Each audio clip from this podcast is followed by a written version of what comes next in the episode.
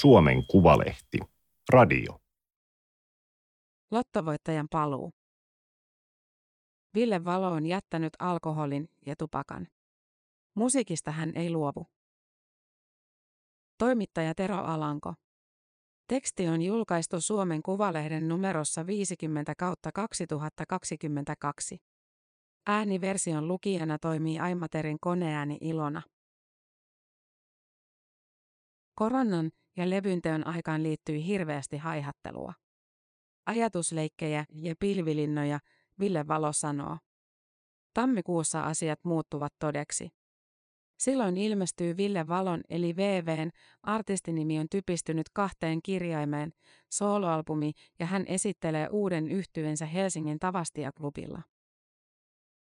On kiva nähdä, miten liha liikkuu, pomppiiko ihmiset vai eikö pompi. Joskus viisi vuotta tuntuu iäisyydeltä. Himin viimeinen keikka oli vuoden vaihteessa 2018, sekin Tavastialla. Himin levyjä myytiin maailmanlaajuisesti yli 10 miljoonaa kappaletta. Dark Light 2005 on yhä ainoa suomalaisen artistin albumi, joka on myynyt kultaa Yhdysvalloissa. Venus Doom-levyn 2007 jälkeen vauhti alkoi hiipua. Valon mukaan Himin viimeiset vuodet olivat tekohengitystä. Yhtyen olisi pitänyt hajota jo aiemmin. Pitää luottaa intuitioon. Jos ei lähde, niin ei lähde. Kyllä me yritettiin, mutta lopulta hommassa ei ollut samaa paloa ja kiinnostusta. Nuorista ja nälkäisistä rockmuusikoista oli tullut keski-ikäisiä miehiä. Bändi ei ollut enää elämän keskipiste. Sellainen jengi tai veljeskunta kuin Valo olisi toivonut. Siitä oli tullut työpaikka. Useimmat asiat olivat kuitenkin hyvin. Oli mukava lopettaa yhtyä sillä tavalla, että soittajat eivät olleet toistensa kurkuissa kiinni. Himin viimeisen keikan jälkeen Ville Valolla ei ollut mitään suunnitelmia. Tai oli mulla Dr. Lötkerin pizza kotona. Siinä kaikki. Ensin Valon lepäsi. Sitten hän hoisi leikonsa kondikseen, lauloi agentsin kanssa ja teki soololevyn. Siinä kuluneet viisi vuotta pähkinänkuoressa. Kitaristi Esa Pulliaisen ja hänen agents-yhtyensä kanssa Valo oli työskennellyt aiemminkin. 1990-luvun lopussa Valo esitti laulava sydänohjelmassa Rauli Badin Somerjoen kappaleita. Agents toimi ohjelman taustayhtyenä. Huhtikuussa 2019 ilmestyneellä Millä Valo et Agents-albumilla Valo tulkitsi taas Paratiisin ja Ikkunaprinsessan. Lisäksi hän lauloi pari muuta Badingin suosikkiaan sekä vanhalta demonauhalta löytyneitä kappaleita. Sinä kesänä Valo ja Agents kiersivät yhtä lailla maakuntien tanssilavoja kuin isoimpia festivaaleja. Flow-festivaalin iso teltta oli ihan täynnä. Jengi lauloi täysillä mukana. Mun 15 minuuttia sen porukan sankarina oli selkeästi siinä, Valo kertoo. Porijatsissa ihmiset nousivat seisaalleen taputtamaan. Ihan kuin olisin päässyt soluttautumaan osaksi oikeaa, kulttuurelia musiikkimeininkiä. 2019 oli viimeinen kesä ennen pandemiaa. Ville Valo ja Agents olivat liikkeellä juuri oikeaan aikaan. Kun kesä loppui, Valo alkoi keskittyä soololevyn tekemiseen. Opin Esalta tosi paljon. Esa tekee itsekseen hyvin marginaalista instrumentaalimusaa. Se oli yhtenä inspiraationa, kun rupesin värkkäämään sooloplattaa. Hiilikellari. Sillä nimellä Esa Pulliainen kutsuu Ville Valon kotistudiota. Levyä tehdessään Valo vietti hämärässä tilassa pitkiä päiviä. VV on säveltänyt ja sanoittanut kaikki Neon Noir-albumin kappaleet. Hän laulaa ja soittaa kaiken levyllä kuultavan. Hän myös äänitti musiikkiinsa itse. Monet asiat täytyi opetella alusta asti. Piti ostaa piuhoja ja opetella käyttämään kaikenlaisia softia. Sormi meni suuhun monta kertaa. YouTubesta oli erittäin paljon apua. Levyllä ei ole kompromisseja. Jos jengi ei diggaa, tietää ketä syyttää, hän sanoo. Albumi valmistui biisi kerrallaan. Sillä ei ollut deadlinea. Valo ei luvannut kenellekään, että levy on valmis silloin ja silloin. Hän maksoi kaiken omasta pussistaan. Se oli helpoin tapa pysyä riippumattomana. Valo ei tykkää puhua rahasta. Hänen mukaansa rahaa on ikävimmillään silloin, kun se muistuttaa itsestään. Olisi kiva, jos kaikilla olisi sen verran rahaa, että ne tulisivat toimeen. Snadi pohja, että voisi unohtaa sen edes hetkeksi. Siksi olen perustulon kannalla. Levyn tekeminen oli Ville Valon elämänlanka koronan aikana. Sen ansiosta hän pystyi keskittymään johonkin, unohtamaan epätietoisuuden. Vapaapäivinä Ville Valo makasi sohvalla ja katseli tyttöystävänsä, Keristel Karhun kanssa kauhusarjoja Netflixistä. Valo sanoo viihtyvänsä kotona. Hän sanoo viihtyvänsä missä vaan. Suurin ongelma on se, että hän ei viihdy itsensä kanssa. Ajattelen koko ajan, että mikään ei ole hyvin. Koko ajan on kivi kengässä. Nyt kun olen tällainen ikäihminen, olen onneksi hiffannut, että useimmiten se olen minä itse. Valolla ei ole päässään tuttua mustaa pipoa, vaan musta flat cap. Perinteinen vanhojen miesten päähine. Valo on 46-vuotias. Valo kuvailee itseään emotionaaliseksi ukkeliksi. Romantikoksi. Draamakuninkaaksi. Itkupilliksi. Pikkupoikana hän näki TVstä Mikko Niskasen pojat-elokuvan. Sen loppukohtauksessa Vesamatti Loiri juoksee lähtevän junan jäljessä ja huutaa äitinsä perään. Valon mukaan kohtaus vaikutti häneen niin syvästi, että hän itki monta tuntia ja hänelle nousi korkea kuume. Äiti peitteli pojan vällyjen väliin ja valvoi. Meillä kotona puhuttiin paljon, mutta ei ehkä tunteesta. Oliko silloin edes normaalia puhua tunteista? Totta kai kysyttiin, onko kaikki okei, ja yritettiin jeesata, jos oli paha mieli. Isän kanssa Ville Valo maalasi paljon vesiväreillä. Isä maalasi Aaneloselle kissoja ja poika tuhri viereen jotain abstraktia. Valon lapsuuden kodissa oli paljon tavaroita kaikkialla. Hänestä tuntuu edelleen epäilyttävältä astua sisään asuntoon, jossa ei ole levyjä ja kirjoja. Se on vähän kuin tulisi liskoihmisen himaan. Se ei vaan ole humaania.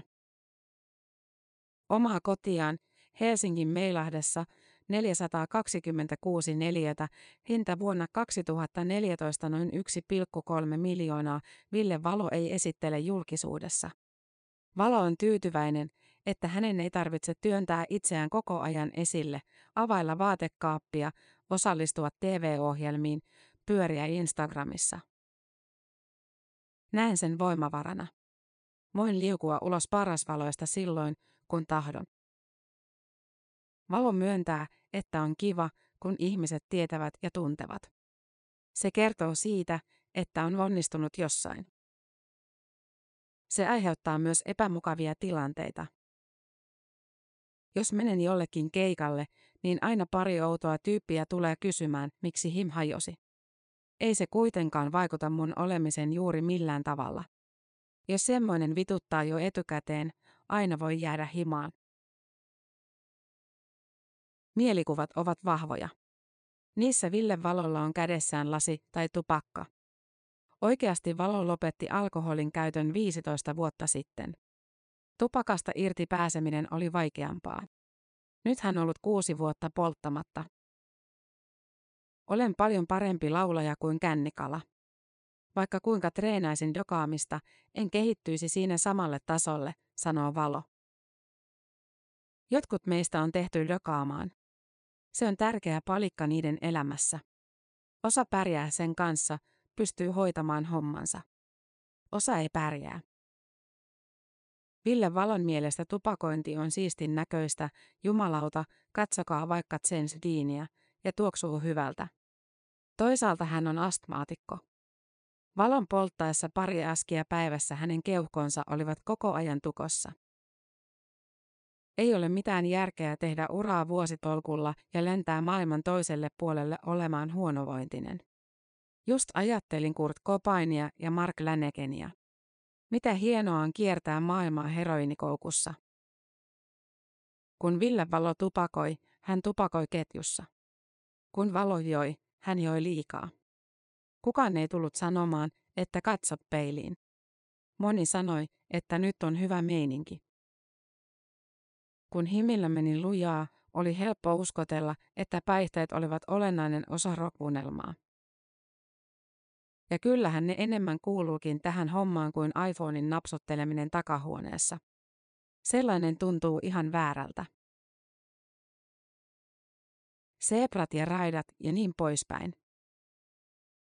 Neonoir-levyn valo on tehnyt paitsi itsekseen myös itselleen. Musiikki on hänelle kuin hengittämistä, välttämätöntä olemassaololle. Ville Valo puhuu innokkaasti viimeaikaisista suosikeistaan ja soololevynsä vaikutteista, kuten The Chameleonsista, Cacto Twinsistä ja This Mortal Coilista. Ne kaikki ovat popnörttien suosikkeja, tulevat nopeasti vastaan 1980-luvun indiemusiikin kaivauksissa. Muutamassa uuden levyn biiseissä on mun mielestä aika paljon kasarin kitaraindietä. Kuulijoiden mielestä levy saattaa olla samaa vanhaa kakkaa, mutta itselle jotkut harppaukset ovat tosi isoja. Olisi kornia kutsua Ville Valoa kokonaistaideteokseksi, mutta jostain semmoisesta kaikessa on kyse. Hänen itse piirtämänsä Hartagram-symboli, täsmällinen love metal-termi, Timo K. Mukka ja Charles Baudelaire tatuoinnit, laulujen romanttinen sanasto ja mustat vaatteet kietoutuvat tiukasti yhteen. Niistä on mahdoton päästä irti. Musiikissa on kaikki se, mitä Ville Valo on. Tai ainakin se, mitä yksityisyydestään tarkka taiteilija haluaa antaa julkisuuteen. Musiikin kautta tulkitsen lapsuuden kokemuksieni ja yritän ymmärtää tätä maailmaa, Valo sanoo. Se on helvetin iso juttu, mutta ei tuo leipää pöytään. Musalla pitää olla myös kuulijoita, jotka on valmiita maksamaan siitä. Tajuan helvetin hyvin, että on lottovoitto. Valon ajatus katkeaa. Hän ei saa siitä enää kiinni. Koronan aikana muuten voitin tonnin lotossa. Olin erittäin yllättynyt. Jopa sokissa. Ville Valolle on himin alusta asti ollut tärkeää tehdä kaikki niin kuin hän itse haluaa. Valo sanoo oppineensa ehdottomuutensa Neil Youngilta ja Ismo Alangolta. Keskustelu on mukavaa, mutta olen aika järkkymätön ja vittumainen työkaveri. Tulevilla keikoilla VV ja hänen yhtyeensä esittävät uuden albumin kappaleita ja himin biisejä kutakuinkin puoliksi. Kitaristi Mikko Virta ja basisti Juho Vehmanen ovat soittaneet muun muassa PMMPssä ja Vesalan taustayhtyessä. Rumpali Risto Rikala on soittanut Jenni Vartiaisen ja Elinoran bändeissä, toinen kitaristi Sampo Sundström puolestaan Sannin kanssa. Rikala ja Sundström ovat olleet mukana myös vain Elämää ohjelman orkesterissa. Neonnoir-levy on valon mielessä jatkoa menneelle. Tai astinlauta tulevaan. Ei tässä mitään täyskäännöstä tehdä. Ei mulla ole mitään syytä sellaiseen. Allekirjoitan edelleen kaiken aiemmin tekemäni. Se on voimavara eikä taakka. Ville Valo sanoo rakastavansa ja pelkäävänsä esiintymistä. Samanlaisia kokemuksia ei saa mistään muualta. Toisaalta Valon on joskus vaikea keskittyä. Hän ei pysty unohtamaan itseään musiikkiin, vaan rupeaa miettimään epäolennaisuuksia. Miksi nuo valot eivät toimi? Onko vessahätä tulossa? Jotain semmoista snadisti häiritsevää ja epämukavaa. Tämä oli Suomen Kuvalehden juttu, lottovoittajan paluu. Ääniversion lukijana toimi Aimaterin koneääni Ilona. Tilaa Suomen Kuvalehti osoitteesta suomenkuvalehti.fi kautta tilaa.